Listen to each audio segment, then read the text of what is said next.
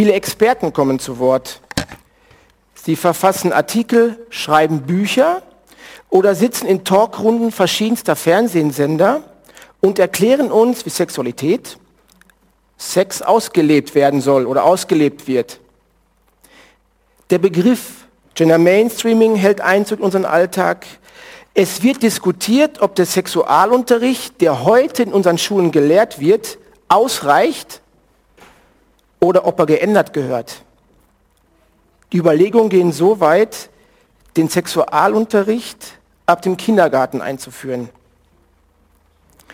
Interessant ist hierbei, dass in unserer christlichen Gesellschaft, in unserem christlichen Abendland, wo unsere Werte auf die Bibel, auf biblische Werte aufgebaut ist, dass der eigentliche Experte Gott nicht einbezogen wird.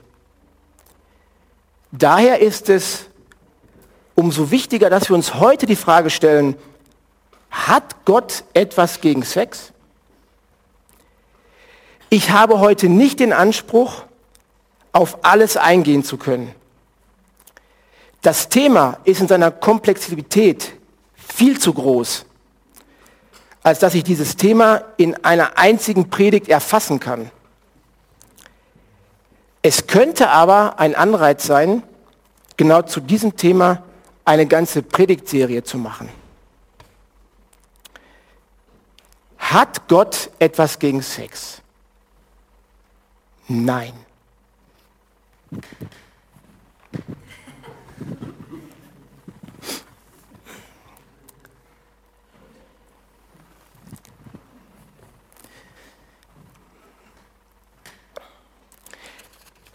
Es wäre schon phänomenal und auch eine einzigartige Predigt, wenn die Einleitung länger wäre als der Hauptteil. Hat Gott etwas gegen Sex? Nein. Denn Gott ist der Erfinder des Sex und er legt den Rahmen dazu fest. Wenn wir wissen wollen, was Gott über Sex sagt und wie er sich das mit dem Sex so vorstellt, müssen wir in die Bibel schauen. Die Bibel ist die Quelle, wo wir die nötigen Informationen dazu bekommen. Die Bibel ist die Quelle, wo Gott sich uns Menschen offenbart. Hier lesen wir zu Beginn im ersten Mose, dass Gott den Menschen erschaffen hat. Er schuf ihn als Mann und Frau, als Adam und Eva.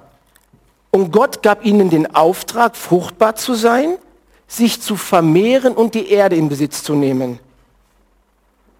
Und die Menschen vermehren sich bekanntlicherweise, wenn ein Mann und eine Frau Sex miteinander haben. Wenn unsere Eltern keinen Sex miteinander gehabt hätten, wären wir alle nicht hier. Durch Sex entsteht neues menschliches Leben. Aber die sexuelle Verbindung von Mann und Frau ist mehr als ein reiner Reproduktionsvorgang. Und wir lesen das im 1. Mose 2, Vers 24. Darum wird ein Mann sein Vater und seine Mutter verlassen und seiner Frau anhangen und sie werden sein ein Fleisch. Ich möchte zunächst auf den letzten Teil des Satzes eingehen oder des Bibelverses und sie werden sein ein Fleisch. Im Hebräischen bedeutet ein Fleisch sein auch Einheit, eine Einheit sein. Mann und Frau werden eins. Sie sind nicht mehr zwei. Mann und Frau werden beim Sex eins. Sie werden zu einer Einheit. Wenn sich die Körper von einem Mann und einer Frau vereinigen, entsteht auch eine gefühlsmäßige Verbindung. Sex beansprucht den ganzen Menschen. Mann und Frau bilden beim Sex auf eine geheimnisvolle Weise eine Einheit, die nur für die beiden gedacht ist. Sie bilden eine Symbiose. Sex ist etwas total Schönes. Wunderbares, Einzigartiges. Es ist ein Ausdruck der innigsten Verbindung zwischen einem Mann und einer Frau, die es geben kann. Am Ende der Schöpfung sagt Gott, und alles ist sehr gut.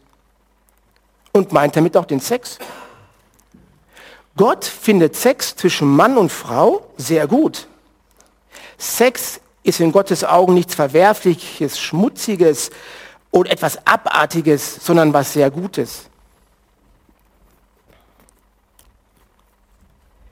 In der Bibel finden wir viele, viele positiven Aussagen, die mit Sexualität zu tun haben. Und wenn wir die Zeit hätten, würde ich es euch eher gern alle vorlesen. Aber die Zeit reicht einfach nicht.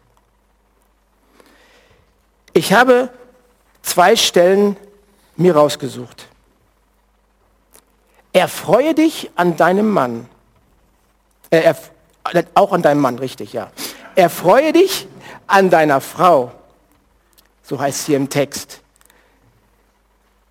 die du als junger Mann geheiratet hast, bewundere ihre Schönheit und Anmut. Berausche dich immer wieder an ihren Brüsten und an der Liebe, die sie dir schenkt. Das steht in Sprüche 5, 18 bis 19. Im, im Hohen Lied 5 finden wir folgende Verse. Mein Liebster ist schön und kräftig. Unter Tausenden ist keiner so wie er. Sein Gesicht schimmert wie Gold. Sein Haar ist rabenschwarz. Seine Locken erinnern an die Blütenrispen einer Dattelpalme. Seine Augen sind von vollkommener Schönheit, so wie Tauben, die in Milch baden und aus vollem Bächen trinken. Seine Wangen duften nach Balsamkräutern, nach kostbaren Salben. Seine Lippen leuchten wie rote Lilien.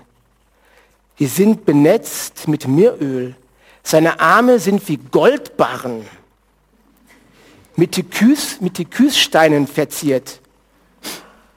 Sein Leib gleicht einer Statur aus Elfenbein, über und üren über und über mit Saphiren bedeckt.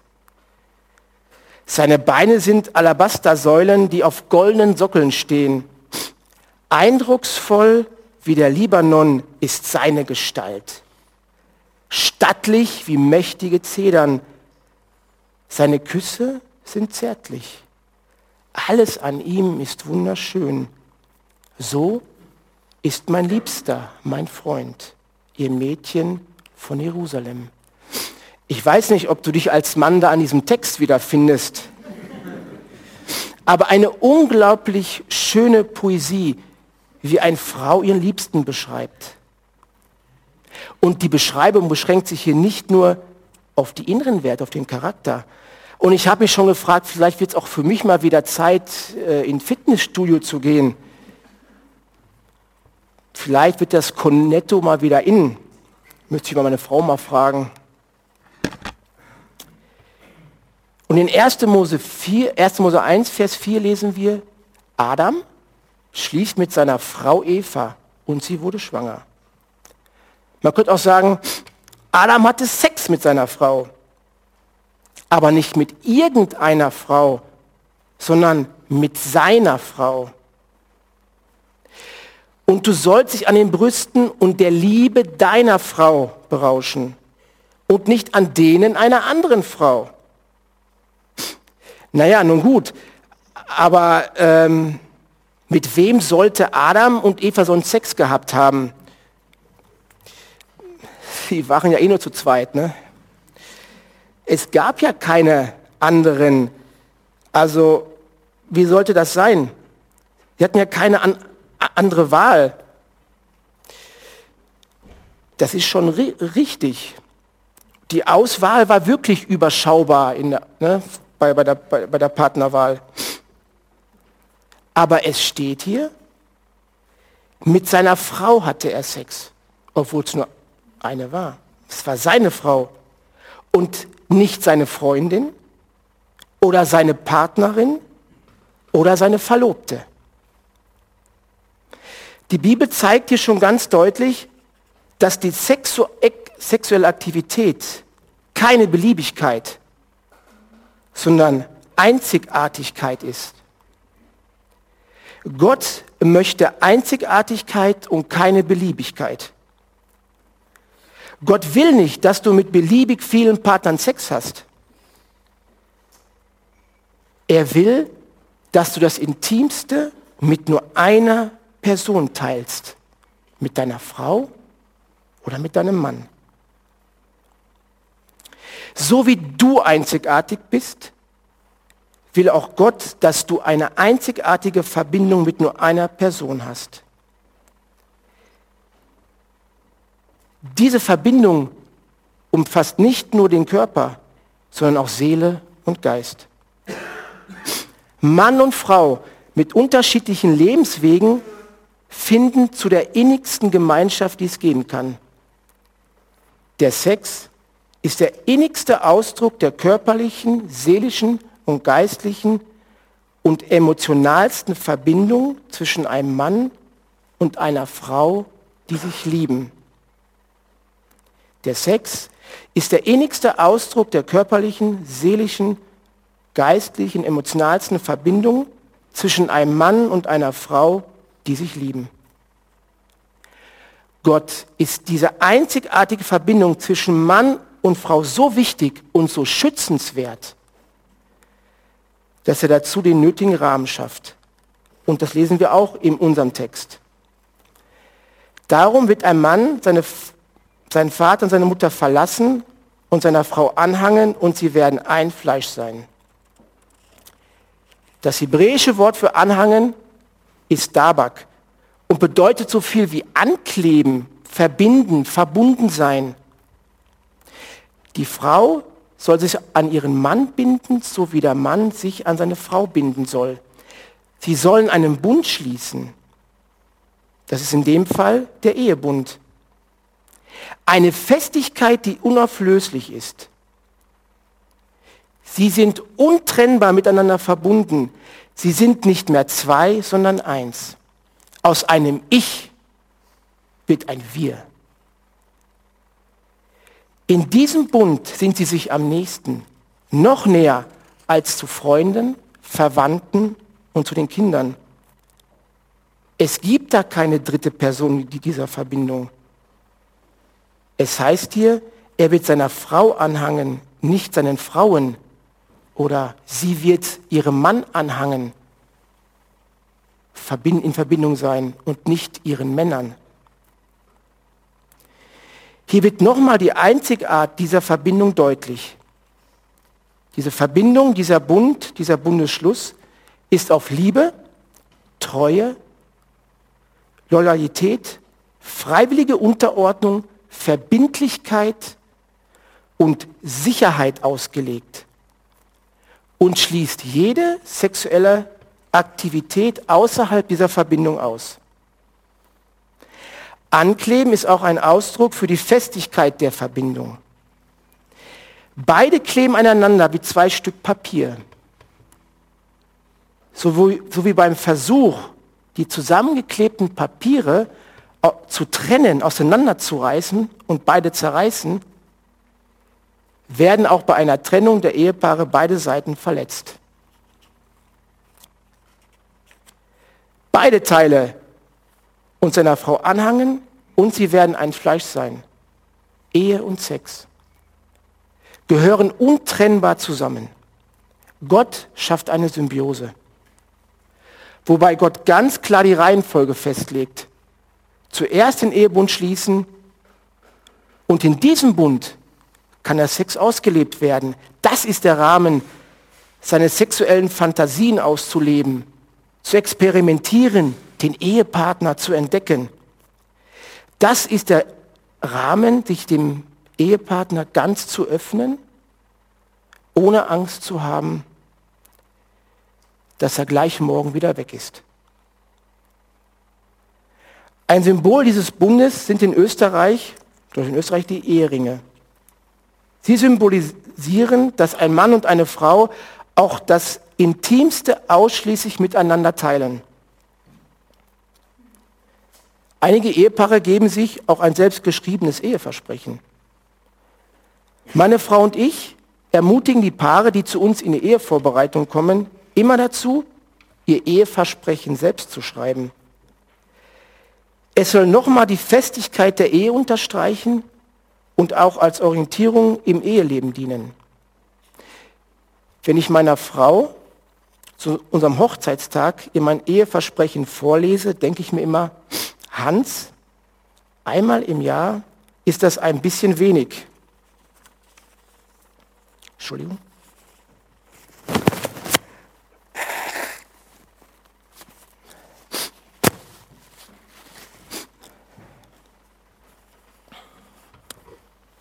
Mann oder vielleicht auch Frau vergisst so schnell, was man seiner Ehefrau oder seinen Ehemann versprochen hat.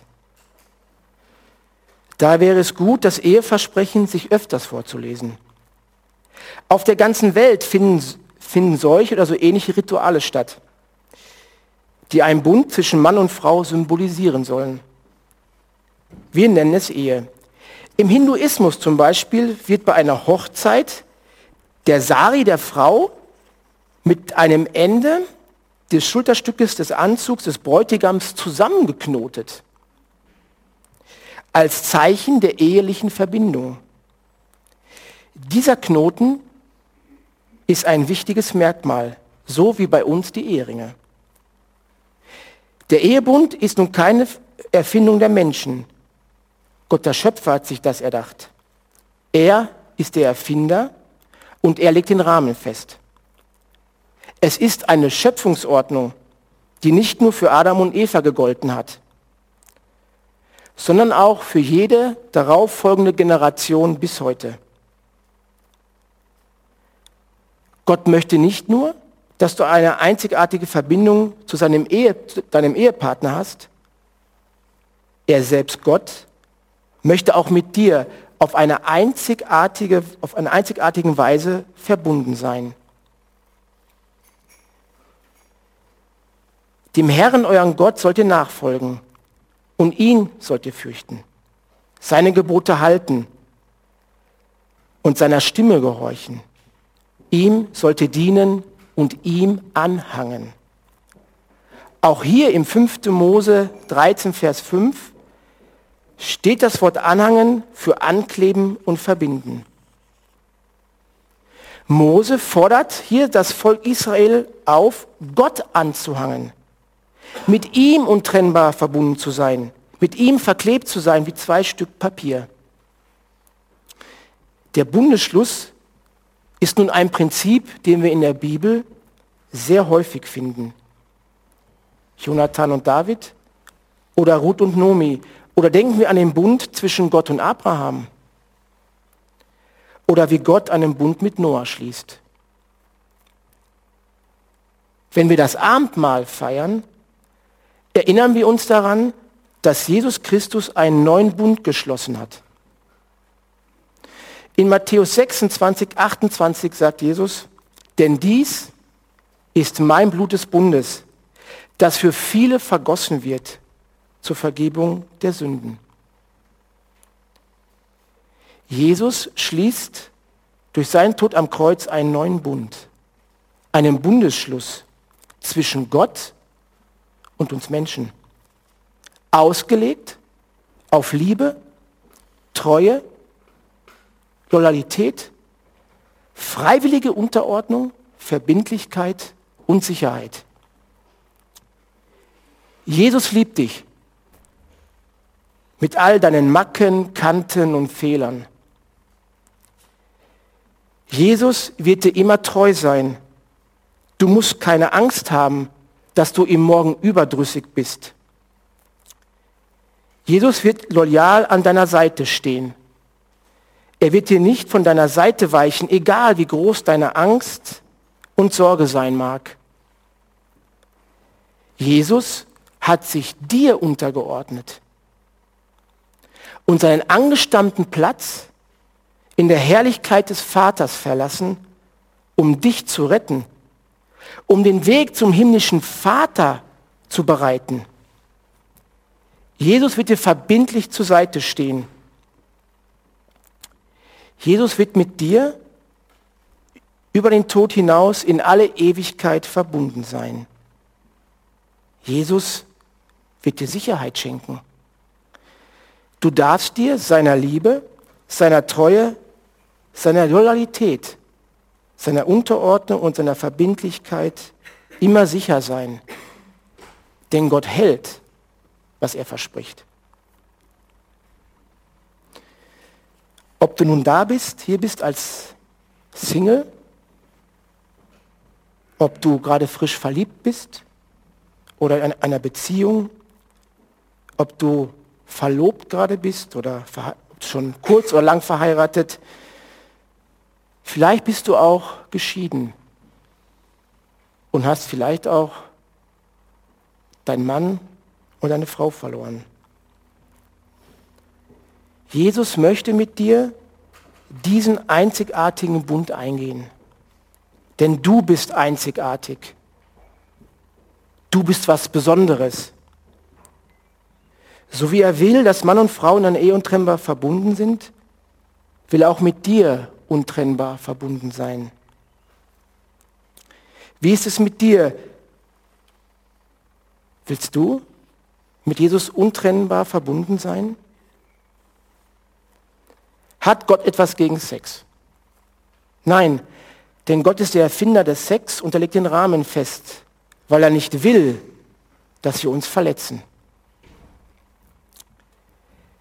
Wer Christ und auch und Single ist und, und wer sich den ersten Sex für die Ehe aufsparen möchte, der hat es nicht wirklich immer leicht heute. Es ist zuweilen einfach schwer und, und ist frustriert. Oder kann frustrieren. Da ist vielleicht der Druck von Freunden und Freundinnen, Arbeits- und Studienkollegen und Kolleginnen, die das nun überhaupt nicht verstehen, warum du eigentlich mit solchen komischen und altmodischen Ansichten lebst. Warum du warten willst. Mensch, hab doch mal Spaß. Aber ganz ehrlich, du musst doch wissen, wenn du mal in einer Ehe bist, wie das funktioniert mit dem Sex.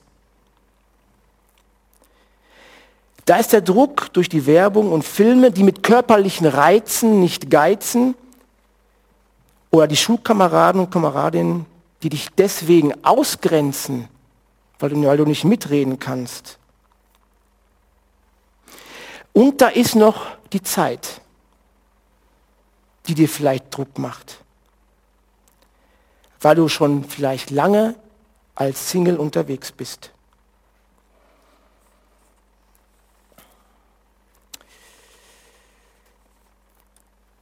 Und du bist schon einigen netten Jungs begegnet und die hätten das Potenzial zu Mr. Right. Oder da ist das tolle Mädel und du weißt ganz genau, wenn ich mich jetzt wirklich bemühen würde, dann könnte da echt was draus werden. Aber welche Zukunft hätte diese Beziehung, wenn Gottes Wertmaßstäbe darin keinen Platz haben, obwohl Liebe mit im Spiel ist, obwohl du vielleicht sogar ihn oder sie liebst.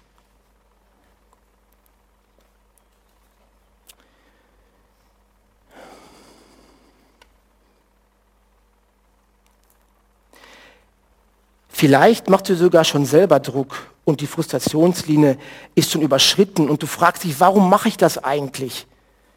Man hat ja doch keinen Sinn. Und ich kann das gut verstehen.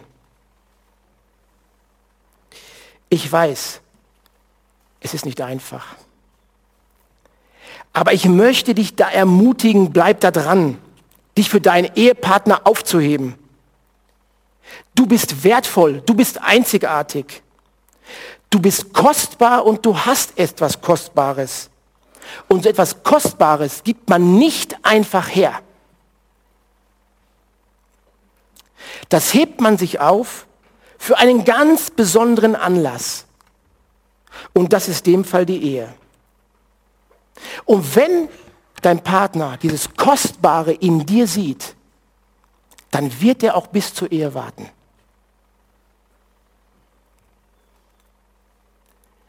Liebe allein reicht nicht. Liebe braucht auch immer Verantwortung.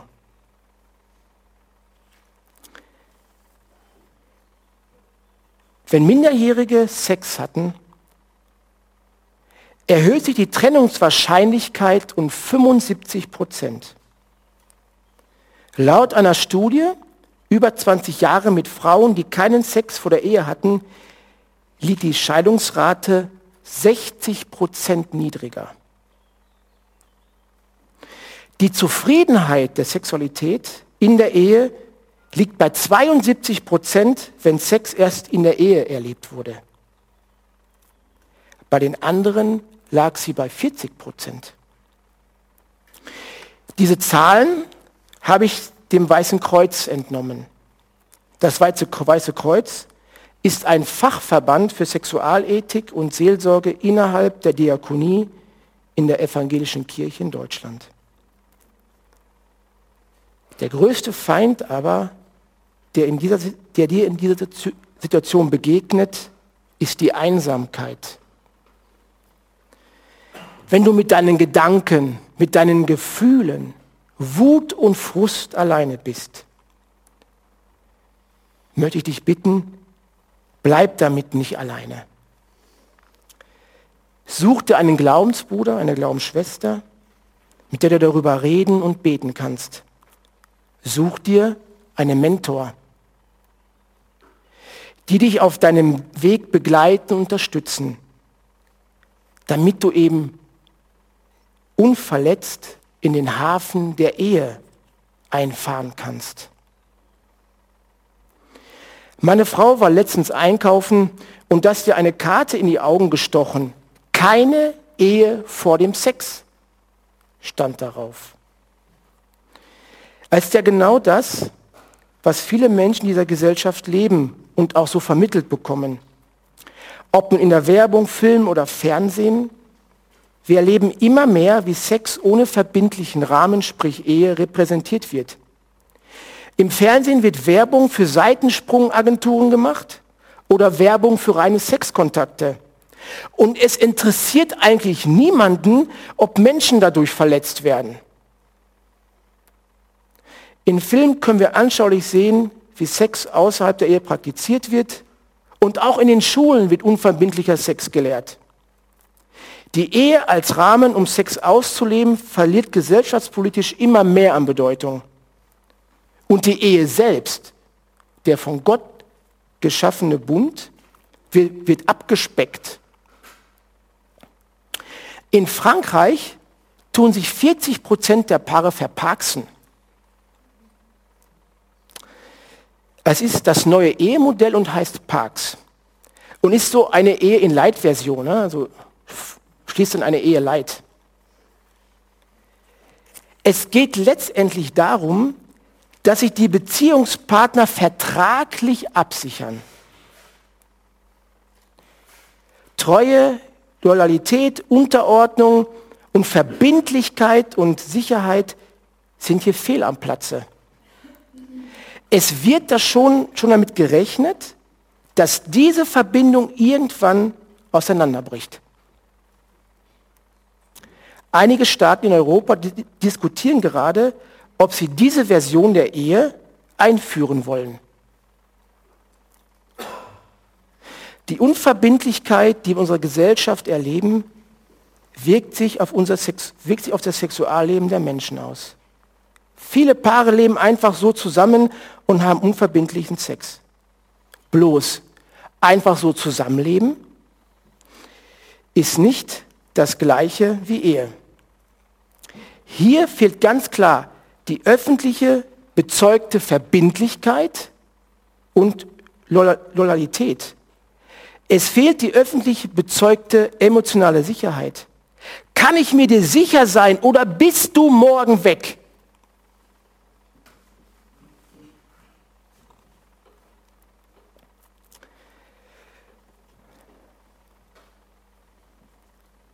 Jeder ist noch sein eigener Herr.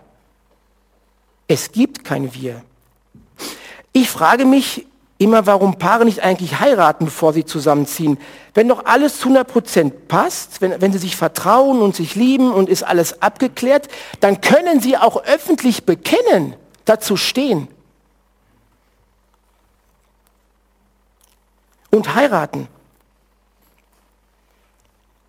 Wenn das nicht der Fall ist, wieso ziehen sie dann erst zusammen?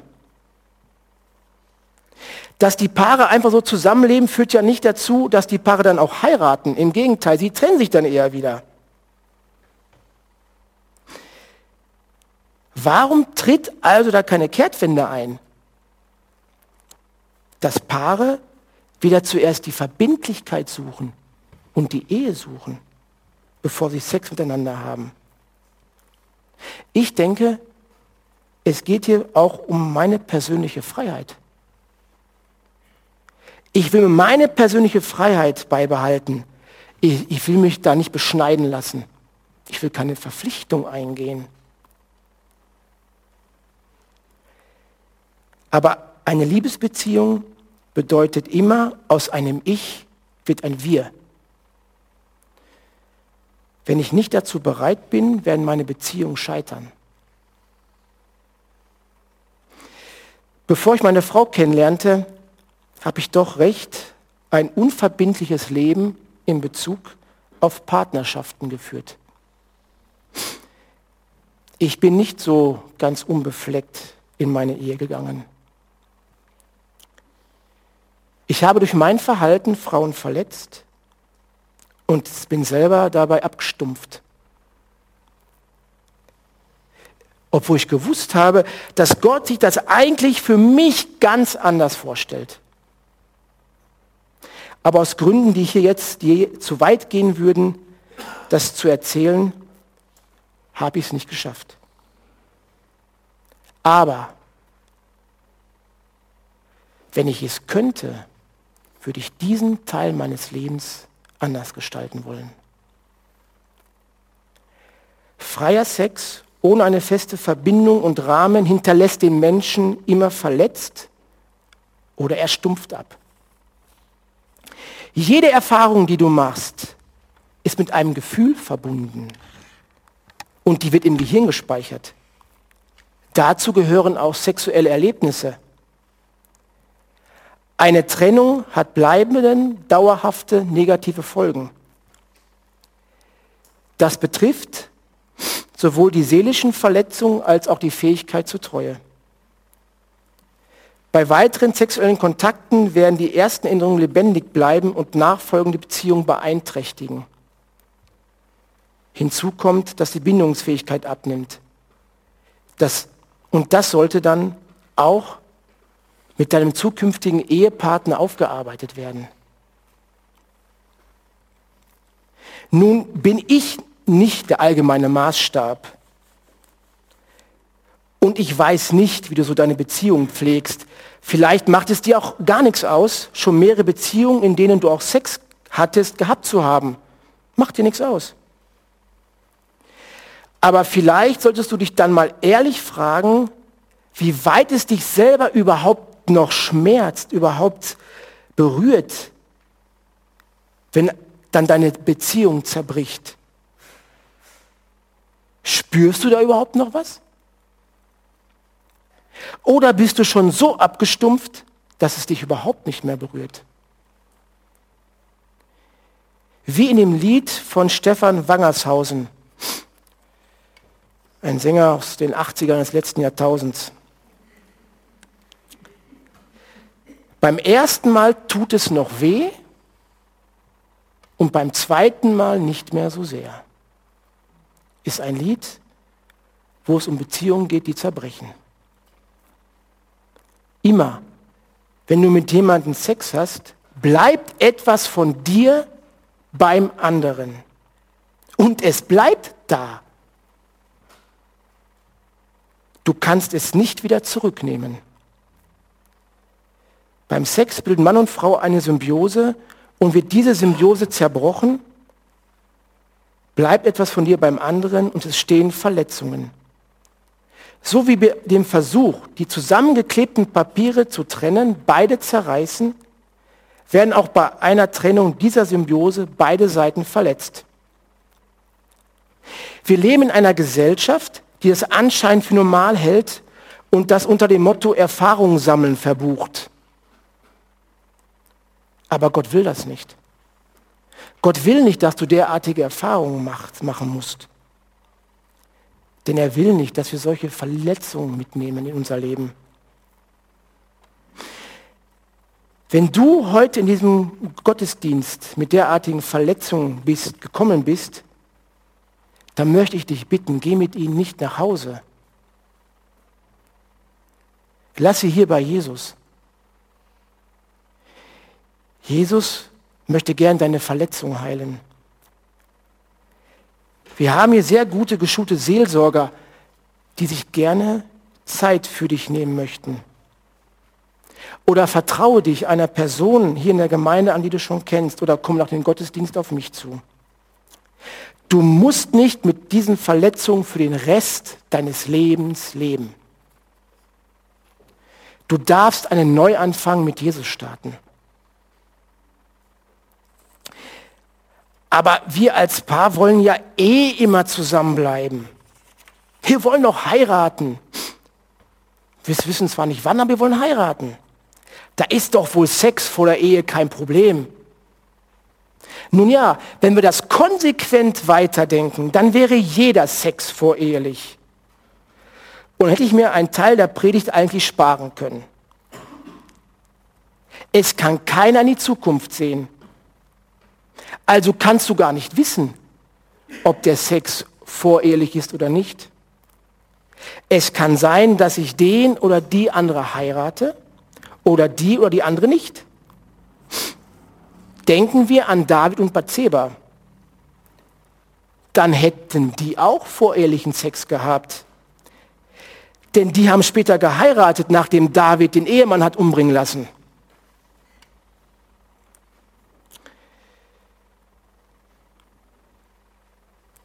Wir wissen, wie die Geschichte weitergeht. Gott war alles andere als begeistert, wie David hier gehandelt hat. Vergessen wir nicht die furchtbare Konsequenz, die David durch sein Handeln erleiden musste und auch Bathseba. Sein Sohn, der durch die Beziehung zu Bathseba gezeugt wurde, hat das nicht überlebt. Nun heißt das nicht, dass alle Kinder durch solch ein Handeln sterben. Aber es hat Konsequenzen, was du tust. Eine furchtbare Tragödie, die die Bathseba, aber auch den David verletzt zurücklassen. Davids unmoralisches sexuelles Verhalten hat Menschen verletzt. Und noch heute erleben wir, wie sexuelles, unmoralisches Verhalten die Menschen verletzen. Die Entscheidung, die du im Punkto Sex triffst, hat auch immer, hat immer Konsequenz für dich und für den anderen. Das Wort oder vorehrliche Sex oder vorehrliche Geschlechtsverkehr, was immer so gastiert, auch in christlichen Kreisen, kennt die Bibel überhaupt nicht. Finden wir nicht. Aber dafür gibt es 43 Mal das Wort Pornaya und 35 Mal Mochaya in der Bibel. Pornaya bedeutet unter an, bedeutet Unzucht und Mornaya Ehebruch. Unzucht ist also kein Randthema in der Bibel. Es ist ein wichtiges Thema. Und Unzucht steht in der Bibel für jede Art von sexuellem Fehlverhalten und ist eingereiht in einer Reihe von vielen menschlichen Fehlverhalten. Das lesen wir in Galater 5, 19 bis 21. Im Übrigen, sagt hier Paulus, ist klar ersichtlich, was die Auswirkungen sind, wenn man sich von der eigenen Natur beherrschen lässt. Sexuelle Unmoral, Schamlosigkeit, Ausschweifung, Götzendienst, okkulte Praktiken, Feindseligkeiten, Streit, Eifersucht. Wutausbrüche, Rechthaberei, Zerwürfnisse, Spaltung, Neid, Trunkenheit, Fressgier und noch vieles andere, was genauso verwerflich ist? Ich, Paulus, kann euch diesbezüglich nur warnen, wie ich es schon früher getan habe. Wer so lebt und handelt, wird keinen Anteil am Reich Gottes bekommen, dem Erbe, das Gott für uns bereithält. Ich möchte, möchte es hier kurz machen. Paulus will ja eigentlich auch sagen, ob du lügst oder Sex vor der Ehe hast, beides ist auch in seinen Augen Sünde. Und Paulus geht, was sexuelle Unmoral betrifft, noch weiter. Er geht da noch genauer darauf ein. Und das lesen wir im 1. Korinther 6, 18 bis 20. Lasst euch unter keinen Umständen zu sexueller Unmoral verleiten. Was immer ein Mensch für Sünden begehen mag, bei keiner Sünde versündigt er sich so unmittelbar an seinen eigenen Körper wie bei sexueller Unmoral. Habt ihr denn vergessen, dass euer Körper ein Tempel des Heiligen Geistes ist? Der Geist, den Gott euch gegeben hat, wohnt in euch.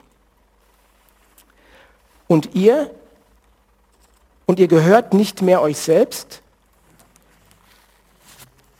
Gott hat euch als sein Eigentum erworben.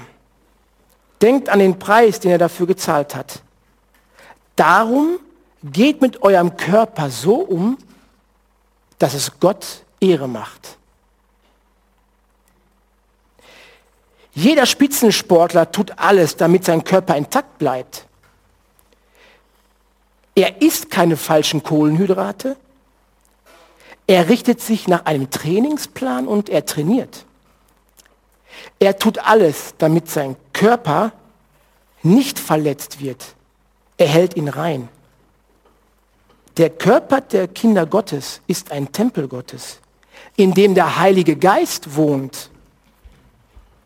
Wir sollen keine falschen Kohlenhydrate zu uns nehmen, zum Beispiel in Form von sexueller Unmoral. Wir sollen uns nach dem Ernährungsplan Gottes richten und das ist die Bibel. Weil Gott nicht will, dass wir uns verletzen. Wir sehen, unmoralisches Verhalten ist nicht nur verletzend, sondern ist auch Sünde, die die Beziehung zu Gott belastet. Nun ja, aber die Gesellschaft feiert damals ganz anders. Die Menschen haben viel früher geheiratet. Die mussten nicht so lange warten wie wir heute. Sollen wir deswegen den sauren Apfel beißen? Da waren die Prioritäten ganz anders verteilt und ganz anders gelagert, so wie heute. Die Gesellschaft hat sich verändert. Wir leben heute im 21. Jahrhundert, da ist doch vieles um manches anders. Fortschrittlicher. Glaubst du, es liegt an Gott, wo du dein, im Leben deine Prioritäten setzt? Das ist ganz und allein deine Entscheidung. Und nur weil sich die Gesellschaft verändert hat, gilt dann Gottes Wort nicht mehr? Gilt dann auch nicht mehr das Wort vom Kreuz? Es ist vollbracht. Jesus sagt in Matthäus 24, Vers 35, Himmel und Erde werden vergehen, aber meine Worte werden nicht vergehen. Gesellschaften kommen und verschwinden wieder von der Bildfläche. Wie viele Gesellschaften hatten wir schon in dieser Welt? Und alle sind sie verschwunden. Aber Gottes Wort bleibt bis heute und wird es bleiben. Egal unter welchen Umständen oder in welcher Gesellschaft du lebst. Es gilt auch hier, was Petrus in Apostelgeschichte 5, Vers 29 sagt, du sollst Gott mehr gehorchen als den Menschen. Fassen wir zusammen. Der Sex ist der Ausdruck der innigsten Form der körperlichen, seelischen und geistlichen und emotionalsten Verbindungen zwischen einem Mann und einer Frau die sich lieben und eins werden. Gott ist der Erfinder des Sex und er erstellt den Rahmen, wo der Sex ausgelebt werden kann. Dieser Rahmen ist die Ehe. Ein Bund zwischen Mann und Frau ausgerichtet auf Liebe, Treue, Loyalität, freiwillige Unterordnung, Verbindlichkeit und Sicherheit. Außerhalb dieses Bundes ist Sex Sünde und verletzend. So wie die Ehe auf eine lebenslange Verbindung zwischen Mann und Frau ausgerichtet ist, will auch Gott mit dir bis in die Ewigkeit verbunden sein. Er hat alles dafür getan und sandte seinen Sohn Jesus Christus in die Welt, um diesen Bund aufzurichten. Es liegt nun an dir, ob du den Bund fürs Leben eingehen willst. Amen.